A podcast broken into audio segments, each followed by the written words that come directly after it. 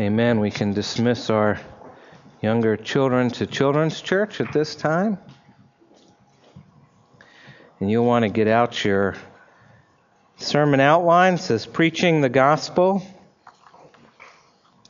And I was very mean uh, this week because you have the references and not all the verses uh, written out. So you're actually going to have to look things up in your Bible. Developing a mean streak, I guess.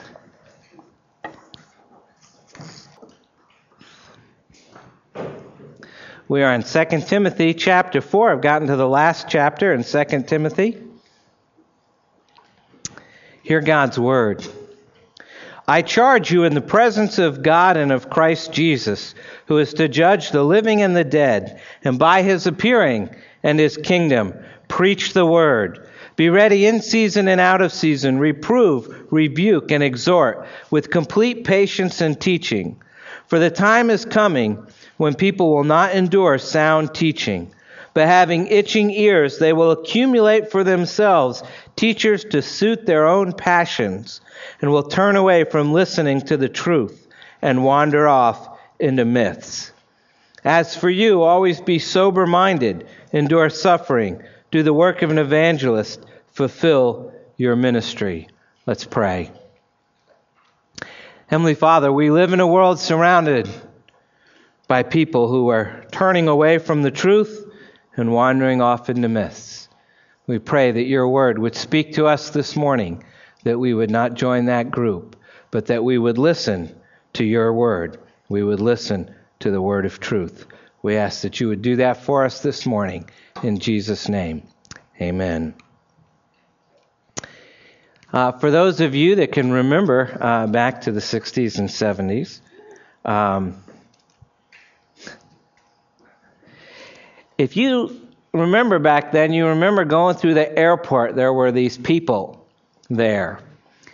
And they wore funny robes and had funny haircuts and generally accosted you. They were the Hare Krishnas. But if you think they disappeared when the age of Aquarius ended, today you just need to look in the next cubicle. They may be working in your office or wearing a suit with a full head of hair.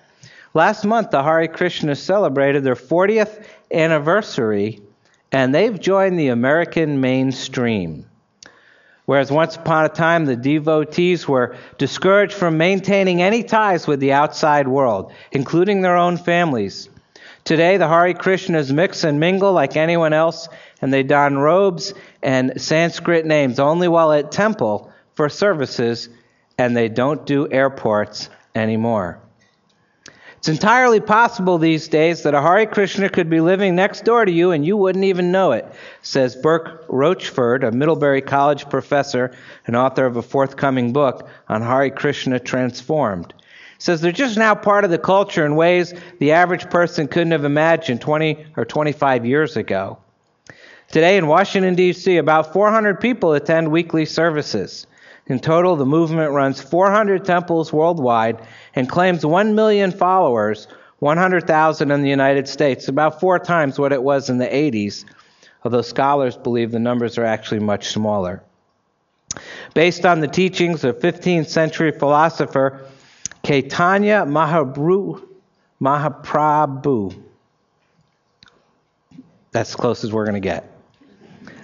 Hare Krishna worship uh, by repeatedly chanting God's name. They believe in simple living.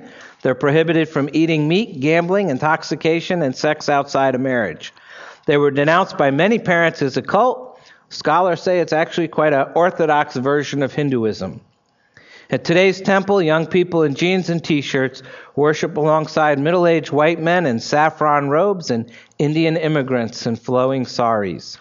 The Hare Krishna communities offer premarital counseling, participate in interfaith activities, run social services, and offer babysitting, just the kind of institutionalization their early converts were fleeing.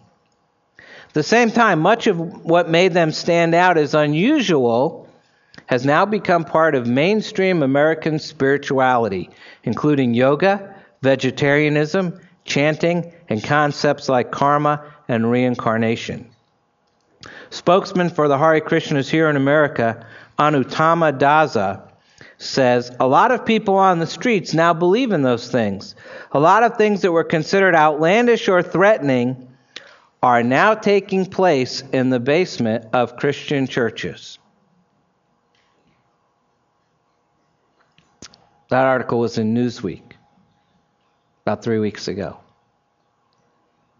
A lot of things that were considered outlandish or threatening are now taking place in the basement of Christian churches.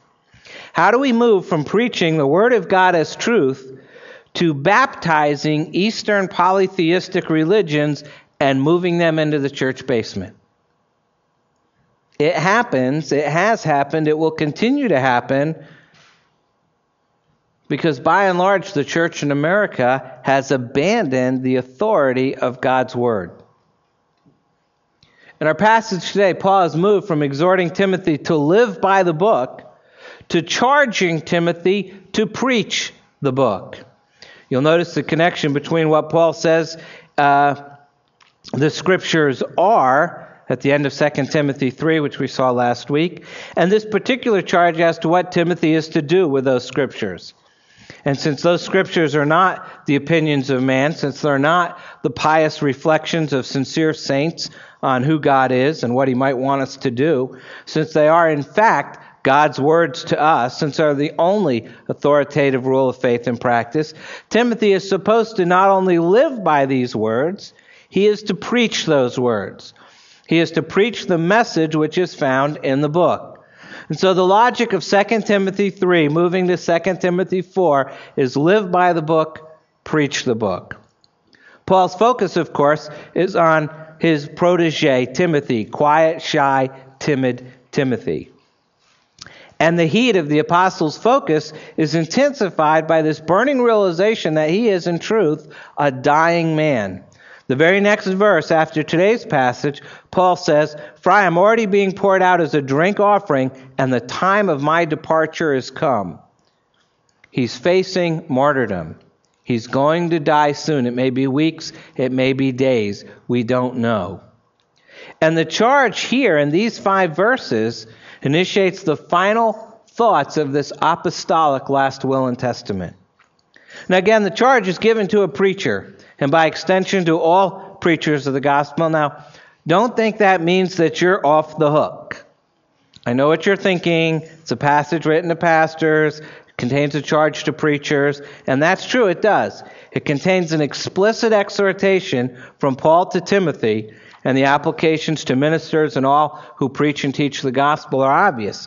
But even when a passage of Scripture is directed to preachers, there are still practical applications for every Christian. And I want you to see some of them today as we work through this passage. I want you to encourage you that this passage is just as practical, just as applicable, just as important to you as it is to those who preach and teach the Word of God. So we'll start with verse 1.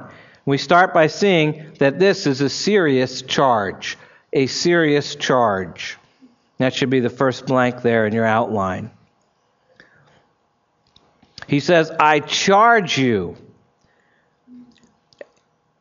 Timothy is hearing Paul say, Now, Timothy, I'm about to give you a serious charge. And you can imagine what he's thinking. Paul, what's been going on so far? I mean, all that you've told me in chapter 3 is not serious, then I don't know what serious is. It's not like Paul has been light and trivial up to now and now he's getting serious. I mean, Timothy was probably trembling to hear Paul say, Now I'm serious. You think I was serious when I was telling you what the Word of God was? You think I was serious when I was telling you to follow me in suffering and persecution and hardship?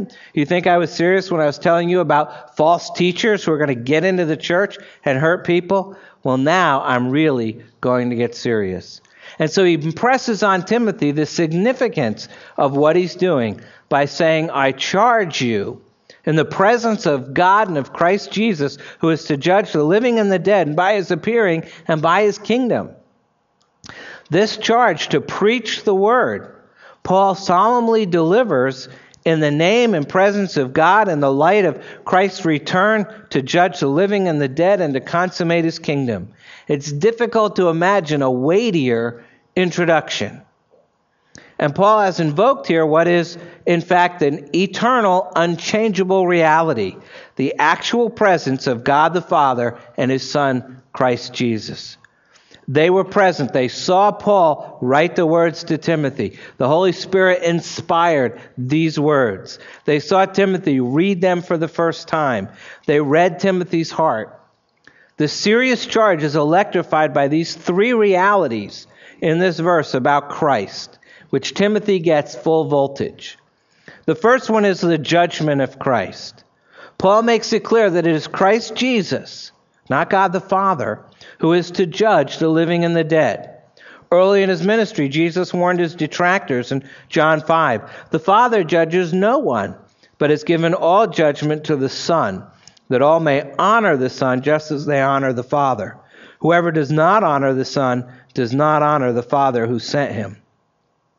All judgment is committed to Jesus. And later in that same discussion, Jesus informed them and he, God the Father, has given him, God the Son, authority to execute judgment because he is the Son of Man. Now that's a loaded term.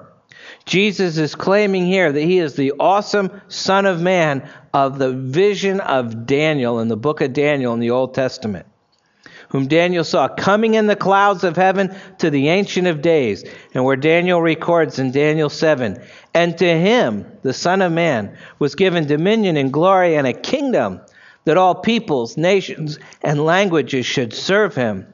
His dominion is an everlasting dominion which shall not pass away. His kingdom is one that shall not be destroyed. And Jesus is claiming that title for himself the awesome Son of Man who came in the flesh as Jesus Christ and lived on earth as the one appointed to serve the Father and did so perfectly, will be the judge, not only of Timothy's service, but everyone's service.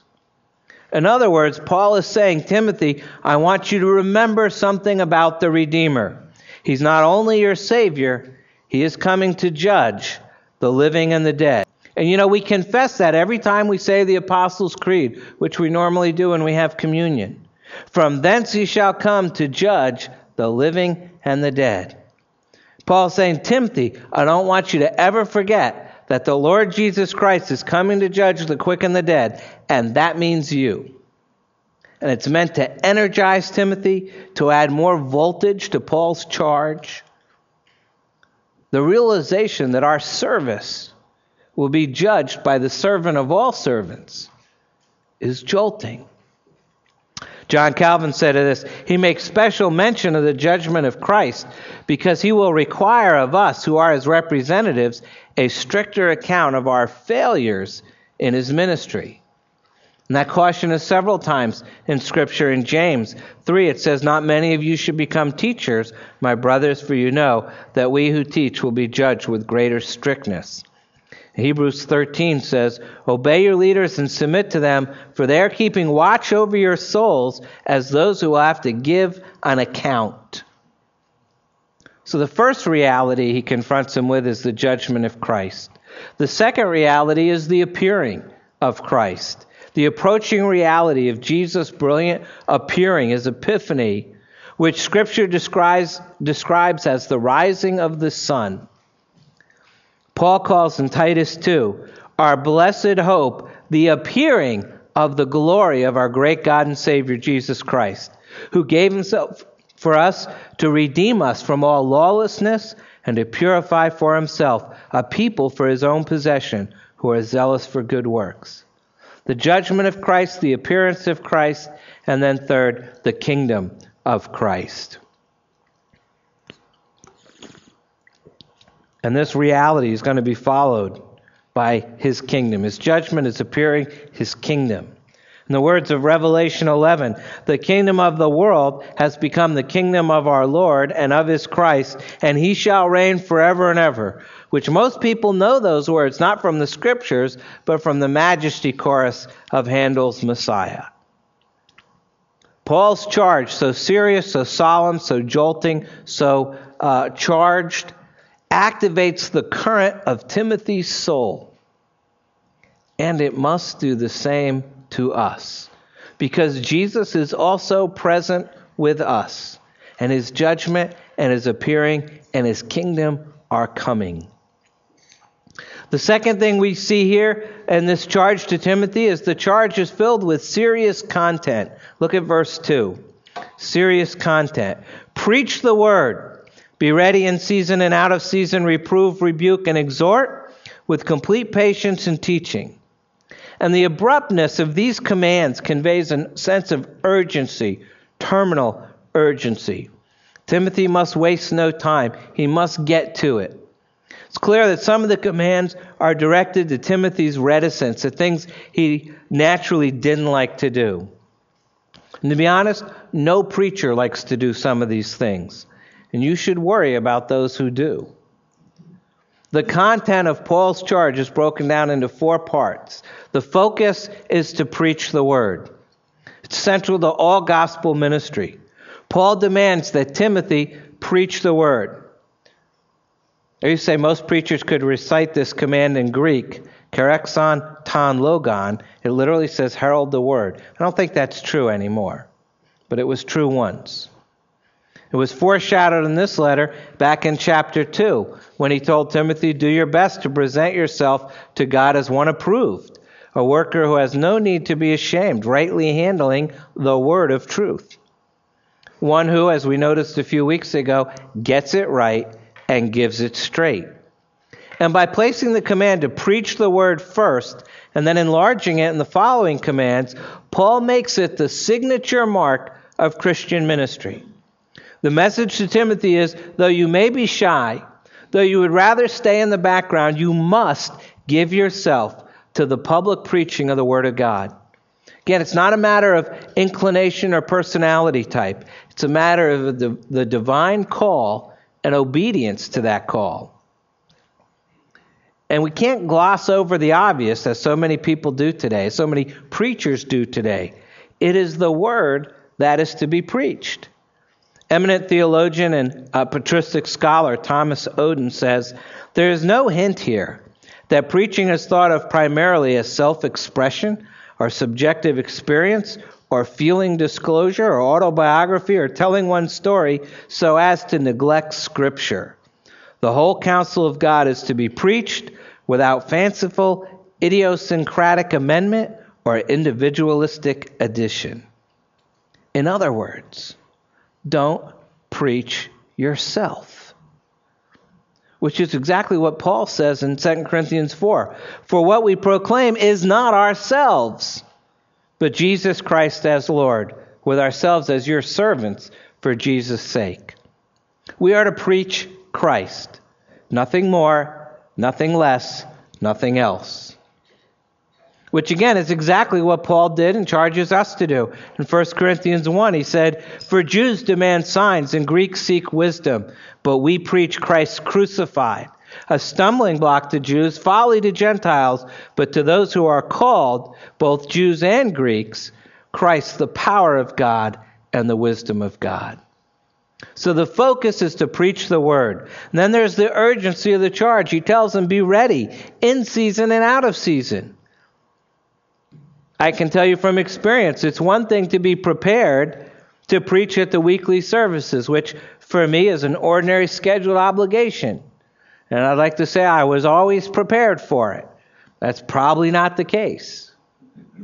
You do it long enough, you can wing it here and there. But it is a whole another thing entirely to be ready to declare the whole counsel of God at the drop of a hat. And Paul demands both.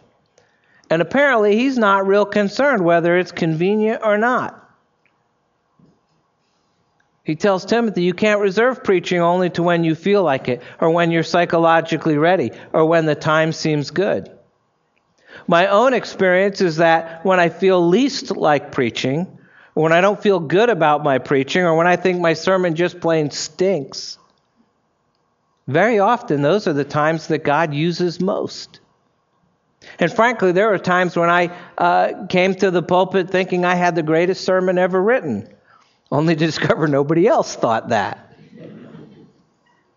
And sometimes I trust the rhetoric or the emotion or the clever lines to do the work instead of simply trusting God's word. And Paul is telling Timothy and me and you let the word do the work. Let the word do the work. And what work is the word to do? Well, we see that in the scope of the charge reprove, rebuke, and exhort. It's more than the mere conveying of information. There is information, but it's so shaped and applied that it functions in one of these transforming ways, which means a minister of the gospel is necessarily a spiritual physician, a soul doctor, discerning the ailment and knowing what remedy to apply. Why? Because in every congregation, there's people tormented by doubts. They need to be persuaded and convicted by sound teaching. Others have fallen into sin and need to be rebuked.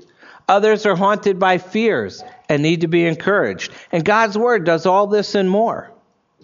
Pity the minister of the Word who applies encouragement when rebuke is called for, or rebuke when his people desperately need encouragement. A little bit ago, I said that no preacher likes to do some of these things, and you should worry about those who do. If you enjoy correcting and rebuking, you're probably not fit for the ministry. But if you don't do it when you need to, you're shirking your God given responsibility, and that's insulting to God. Reproof, showing people where they're wrong, and rebuke, telling them to stop, requires that you can't be a people pleaser or seeking popularity, which are terrible temptations for preachers. We all want everyone to like us. And it requires that you find no joy in setting others straight.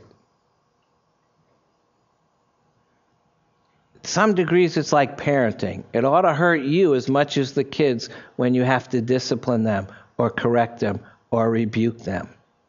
That shouldn't be a fun thing for parents. It shouldn't be a fun thing for elders either.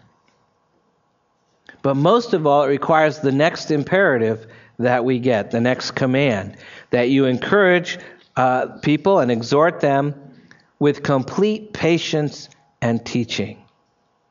Paul's view of the ministry demands a focus on the long haul, with personal patience, on great care with the substance of what is preached, it's not simply a job to be done. It demands a Christian mind devoted to thinking through and implementing all that is embraced by preaching with complete patience.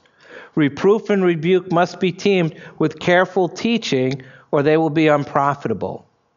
Paul is telling Timothy, you have to come alongside your people with encouraging words.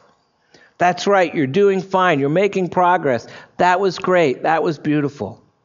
And in doing that, you're called to immense patience because you rarely see quick results in ministry.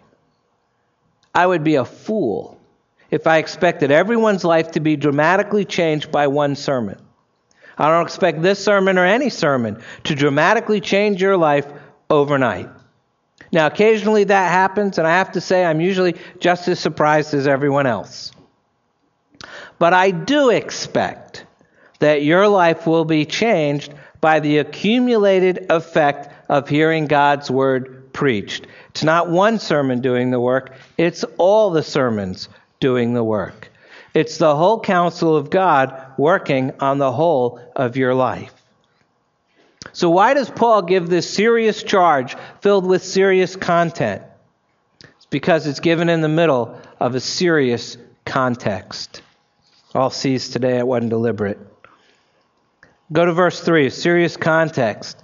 Remember back uh, last few weeks as we looked at uh, chapter 3, he showed how important godly mentors are, how bad the world can be, and how unshakable the scriptures are. So Paul's now delivering this charge with an expectation. He says, For the time is coming when people will not endure sound teaching, but having itching ears, they will accumulate for themselves teachers to suit their own passions and will turn away from listening to the truth and wander off into myths. Immediately after telling Timothy to preach the word with complete patience and teaching, he tells him there are some people who will not endure sound teaching, but will prefer teachers to say what they want to hear. How is it that people turn away from the word, seeking out preachers who make us feel good? Jesus explained in the parable of the four soils in Matthew 13 that many people who profess faith really don't have any. They're actually unbelievers, and it's only the fourth soil, the fruit bearing soil, that has real faith. People love to hear something different and sensational. Having itching ears is literally tickled in their hearing. So they seek teachers who will confirm their illusions. In the fourth century, one of the early church fathers Gregory of uh, Nazianzus um, wrote about concerning itching ears. And he wrote this in like 380 uh, AD. He said, When this syndrome is in place, people who call themselves Christians will find the truth in Christ Jesus intolerable and will seek to stamp it out.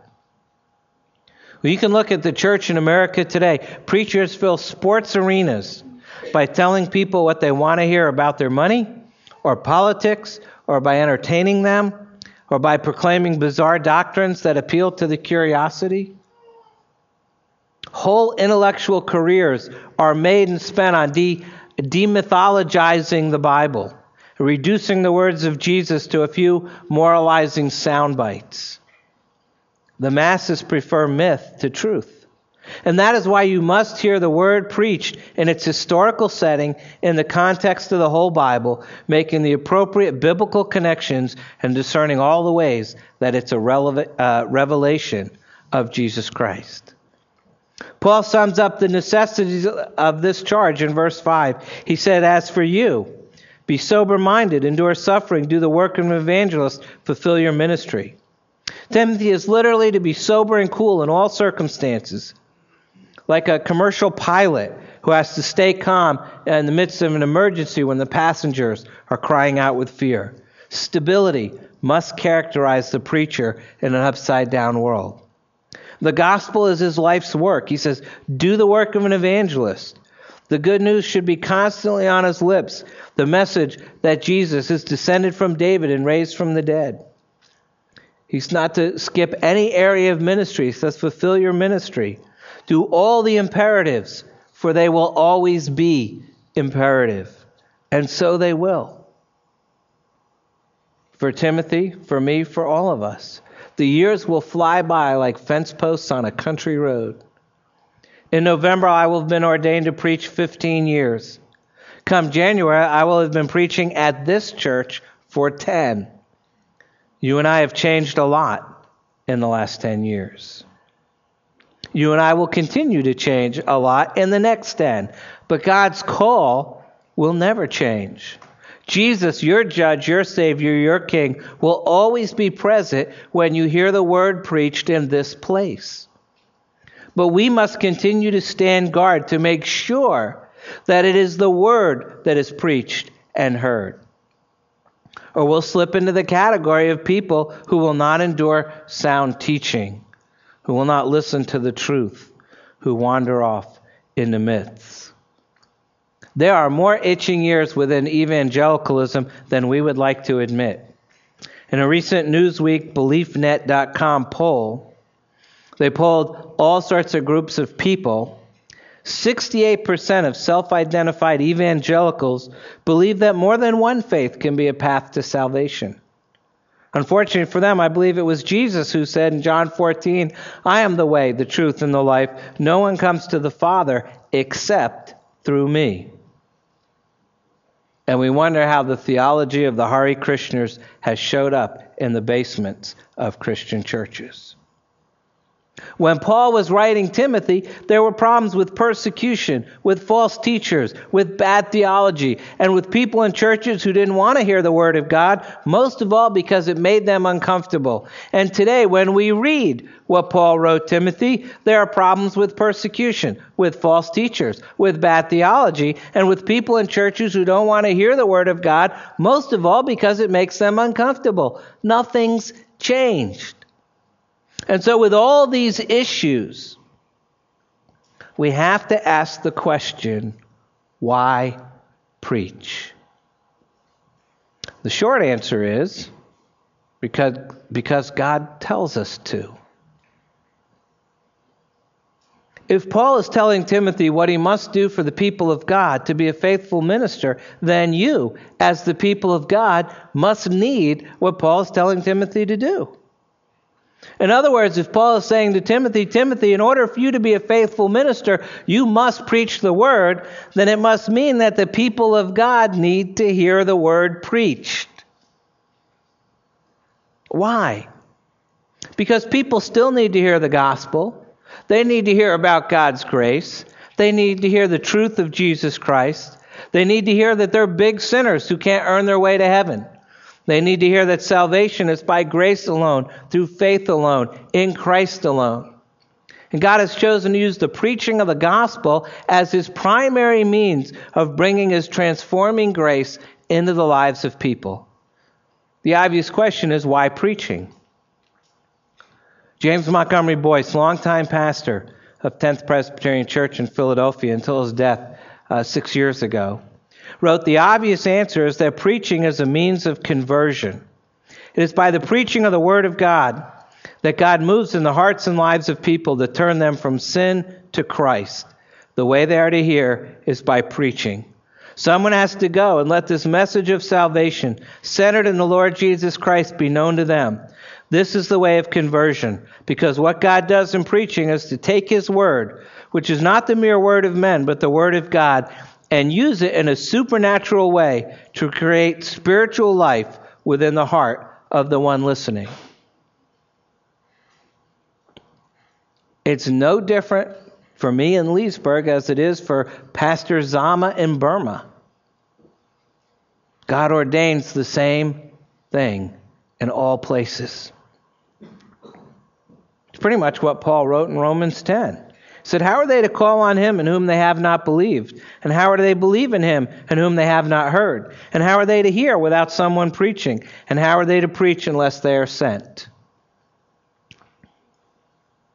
Says, Faith comes from hearing, and hearing through the word of Christ. Paul not only wrote about preaching, he practiced it. Luke describes Paul's ministry that way in Acts 28. From morning till evening, he expounded to them testifying to the kingdom of God, trying to convince them about Jesus, both from the law of Moses and from the prophets, proclaiming the kingdom of God and teaching about the Lord Jesus Christ with all boldness and without hindrance.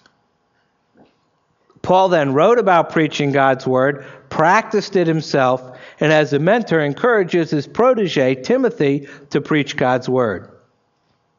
He reminded them back in chapter uh, 4, 1 Timothy 4, until I come, devote yourself to the public reading of Scripture, to exhortation and teaching. He was reminding him that his priority is the proclamation of God's word to God's people in the setting of corporate worship. So, what is the problem today? The problem is not just that liberal churches have let bad theology take over, it's that evangelical churches have allowed bad theology to take over. And most of the time, they don't even realize it. In the last 30 years, preaching to people in the context of modernity has been focused on a drive for relevance, resulting in an increase in the employment of topical preaching. Jason Clark is the coordinator of Emergent UK, a network of emerging churches in the United Kingdom recently commented In this response, preaching addresses the concerns of modern culture by making sermons shorter, moving away from detailed biblical exegesis, using the linguistic tools of metaphor and simile, and application to everyday life. These preaching events will have functional titles such as How to Live a Life of Meaning or How to Be a Good Parent. And yet, this move towards relevant preaching has been identified by numerous uh, authors and scholars is largely non theological and mostly pragmatic, i.e., whatever works to make the church more popular and produce numerical growth. Marva Dawn complains, uh, one author, that ministering merely to felt needs and choices cheats worshippers of the truths and maturity they will need to engage their wills over their emotions. And that's hard because we usually don't want what we need. We live in a society that doesn't like hard thinking, and it certainly doesn't like self examination in the area of sin. But when we come to a passage and see God saying to a preacher, preach the word, then we need to pray, Lord, if that's what I need, and you say in your word that it is, then make me want it. Cultivate me a desire for what I need, not for what I think I need. Cultivate me in me a desire to want what I really need, not just what I want. That's a pretty hard prayer request. He said, People of God need the Word of God preached. He says, The people of God need to want what they need.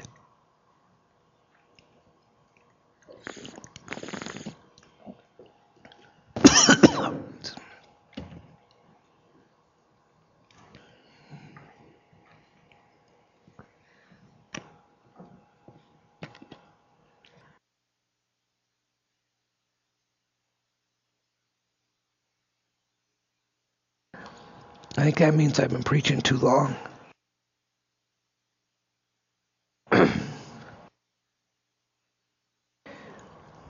I don't have it today. I don't have enough time for it to work. I was struck.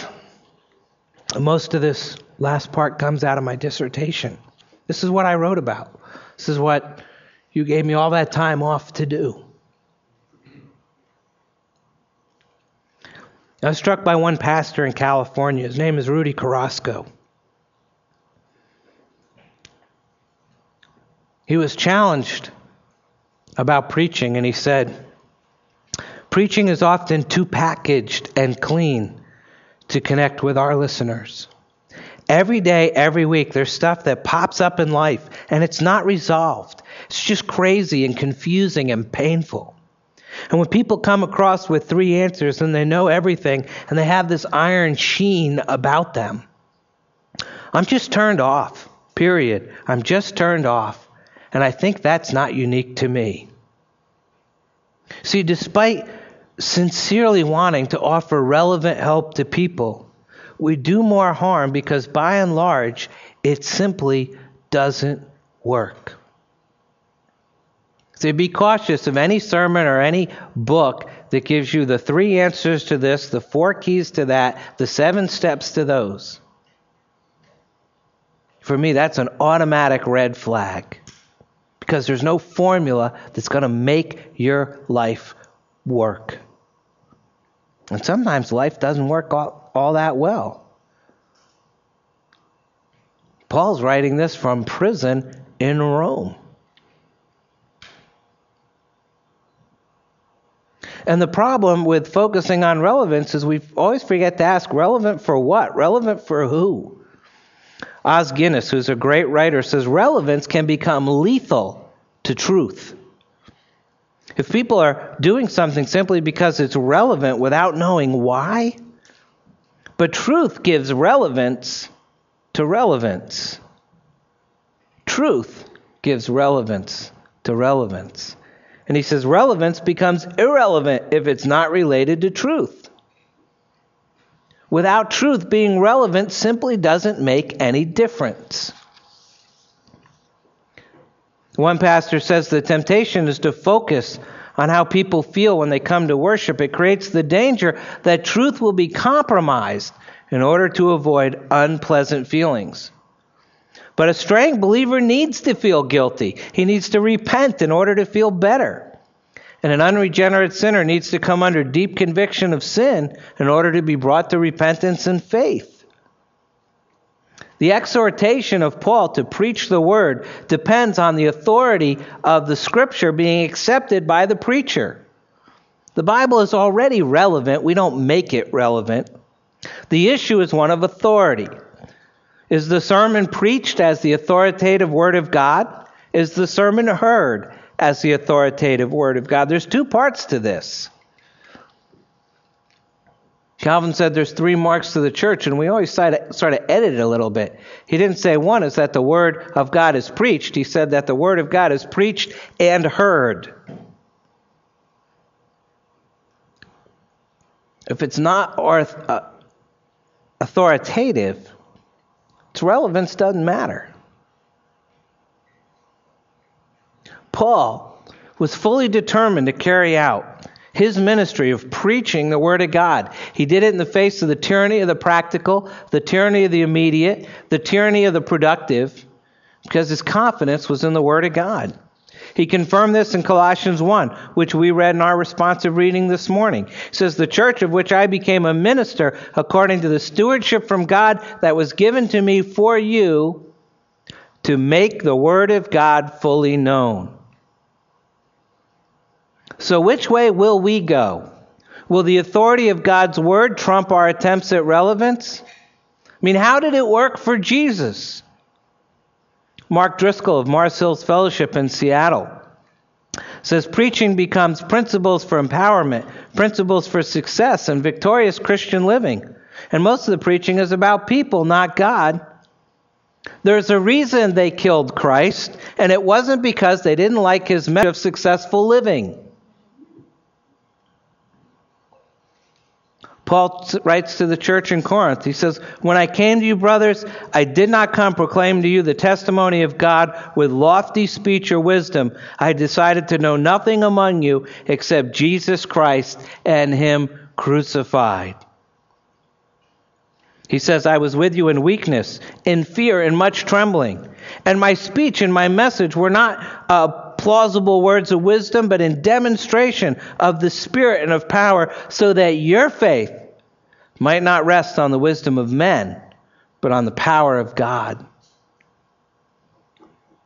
What is essential? It is the preaching and teaching of the Word of God. Because as that is done, God the Holy Spirit speaks through His Word to the hearts of Christian people and to the hearts of unbelievers too.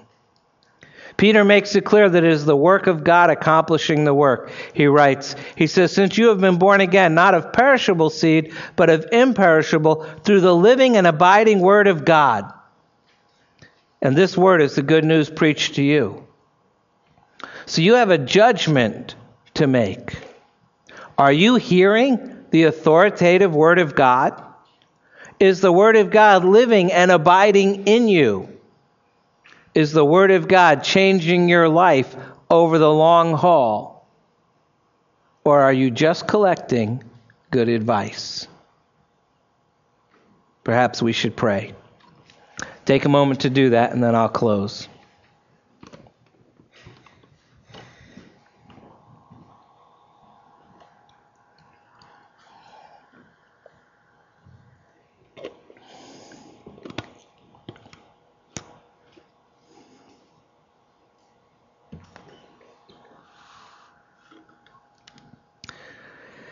Heavenly Father, we don't want to hear that we don't listen to the truth, that we wander off into myths. We don't want to be people who listen to the Word of God but then turn away and forget it. Father, we're prone to all those things.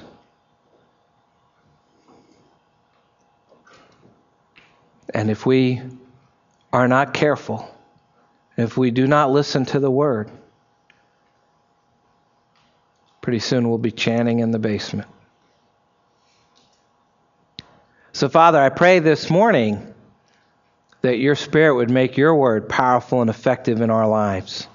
That we would listen to it, that we would let it soak in deep, that we wouldn't forget it, that we would go back and read it again and again, that we would listen to it. Father, help us to want what we need. Father, that's my prayer this morning, is that we would want what we need. We ask that you would do this. In Jesus' name and for his sake. Amen.